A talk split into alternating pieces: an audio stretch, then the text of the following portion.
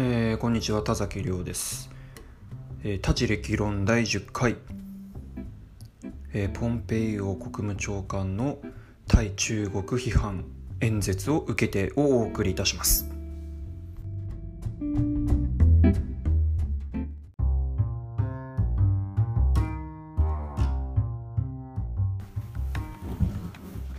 はいということで、えー、米中対立、えー、なかなか激化しているまあ、こういう状況だからこそですね、えーまあ、今までのそのアメリカの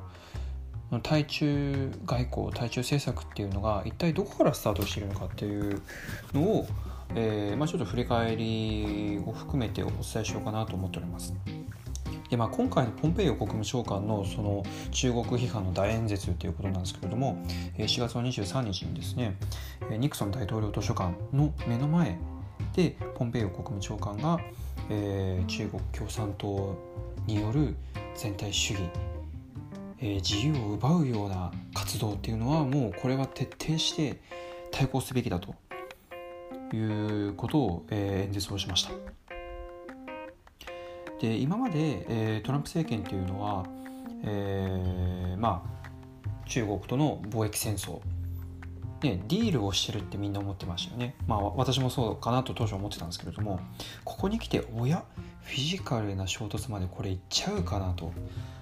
まあ、この、えーと、ポンペイオ国務長官の演説っていうのはこの、まあ、在ヒューストン中国総領事館の、まあ、閉鎖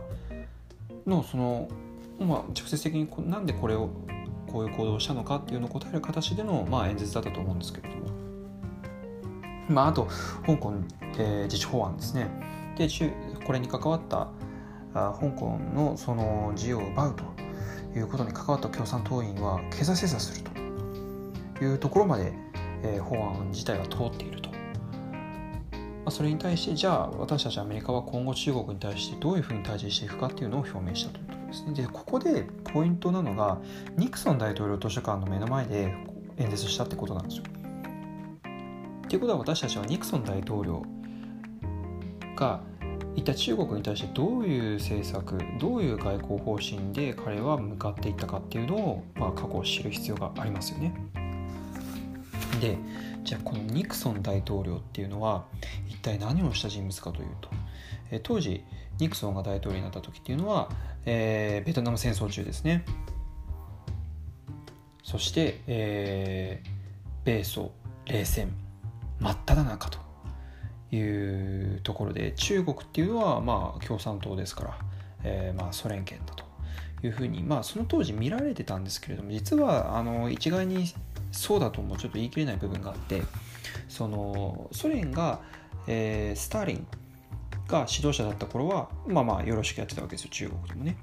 ただその、えー、スターリンが亡くなって新しい指導者フルシチョフになった時に、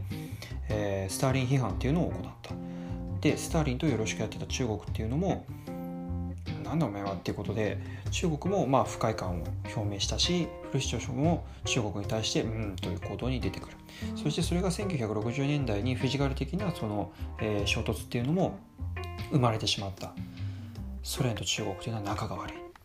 仲が悪くなってしまったっていう状況の中でこれまあアメリカベトナム戦争してるわけじゃないですか。中国が仮にベトナムに対してあの支援するというような流れになった時にこれはややこしいと。さらにそれもっと大きい範囲で言うとそのソ連が例えば中国をぶっ潰した。っ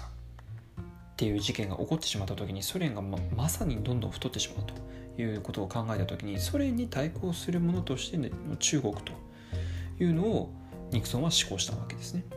なので今までまあソ連の陣営の中の中国という見方をしたんですけれども今度は中国を支援する経済的に支援したりすることによって、まあ、共産党なんだけれどもある意味骨抜きにして自由主義の陣営に抱え込んでしまおうと。いうことを考えて、えー、電撃的にニクソンは中国に訪問するわけです。そして中国と手を結んでこれからはまあ経済発展でやっていきましょうと。まあ、ある意味中国を経済的に太らせる。そしてソ連と対抗しうる勢力にすると。いうことを彼は考えたわけですね。なのでここからニクソンからのその歴代のアメリカの大統領っていうのは、まあ、あのスタンスの、まあ、微妙な違いっていうのはあるとはいえど、まあ、カーターだったりブッシュだったりブッシュさんだったり、まあ、クリントンも含めて中国に対してはまあまあまあよろしくやりましょうよと。でアメリカはその中国の市場に入っていくし、まあ、中国ももちろんアメリカとも貿易をしていくと。いうことで中国も儲けてもらう。もちろん私たちアメリカも儲ける、まあ、そういう、まあ、あのウィンウィンの関係でこれまで来てた。そして共産党っていうものが、まあ、ある意味こう共産主義というものが、まあ、骨抜き化されて実質的にはもう自由主義そして、えー、ゆくゆくは民主化というふうに中国に対してはアプローチ歴代の政権はしてたんですけれどもこのアプローチは間違いでしたよっていうのが今回のポンペイオ国務長官の演説なんですよ。これは歴代のその中国のその向き合い方っていうのを否定したわけですよね。徹底的に戦うんだっていうところまでいった。となるとまああのー、まあこれはブッシュあブッシュじゃないですね。えーとまあ、トランプ大統領のその選挙のためのパフォーマンスじゃないかと、えー、見られがちなんでその戦争までは実際いかないんじゃないかと思われがちなんですけれどもこれちょっとまあ分からないなっていうのは、まあ、南シナ海で、えー、アメリカのその強力なアメリカ海兵隊の部隊が、まあ、活動したりとかしてるわけですよ。ね、でその対中対中国のそのミサイルの防衛システムとして、えー、沖縄の基地を増強しようとかっていう話も出てるわけですよ。アメリカ海兵隊を中国との戦いに備えるための部隊にするということを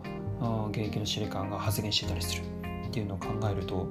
れ牽制で終わるんかなっていうのはまあありますよね。で、まあ、あのじゃあ私たちどうすればいいのっていう方話なんですけれども、まあ、結論から言うと、まあ、そんなに右往左往米中のこの対立に対しては右往左往はしない方がいい、まあ、ただその中国を拠点にビジネスされてる方とかっていうのは、まあ、ちょっと、うん、考えた方がいいかな今後ちょっとどうなるか分かんないよっていうのは、まあ、あの思いますね。ただまあ右往左往いきなりじゃあ日本がこれで巻き込まれて戦争になるかっていうとまあそれはまたちょっと違う話で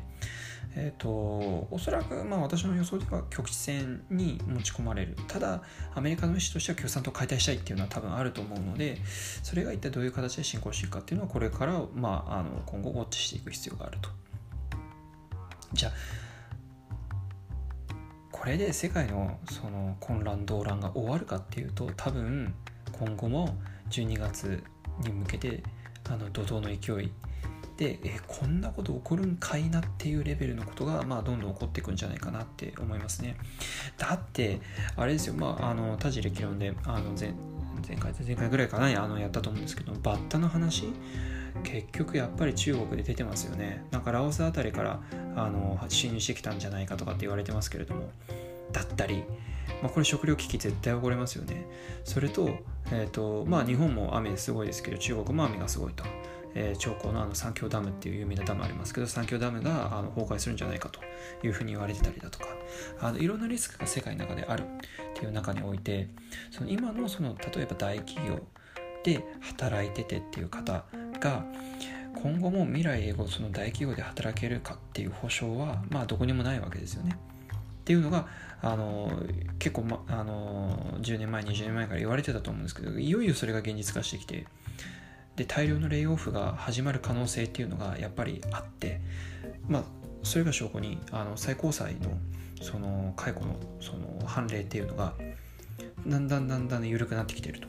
いうことになってくると社会の方はもうそういう器を整えてると見るべきです。その中でじゃあ私たちどうするか。っていうとやっぱりどこに行ってもなんとか最低限食いぶち稼げるぐらいのやっぱりあの知識だったりビジネス力だったりまあ副業になるかもしれませんけれどもやっぱそこは準備しておくべきですよ。本当に。ここからは本当にもう一億総副業時代って言ってもいいぐらい。よそであの食いぶちをちゃんと作っていくというのがやっぱり大切になってくるんじゃないかなと思います。えーまあ、私も個人的にはそういうご支援もさせていただいてますんであのご興味ある方は、まああの、ご連絡いただければと、えー、Twitter、Facebook やっておりますんで、えー、ご連絡いただければなと思っております。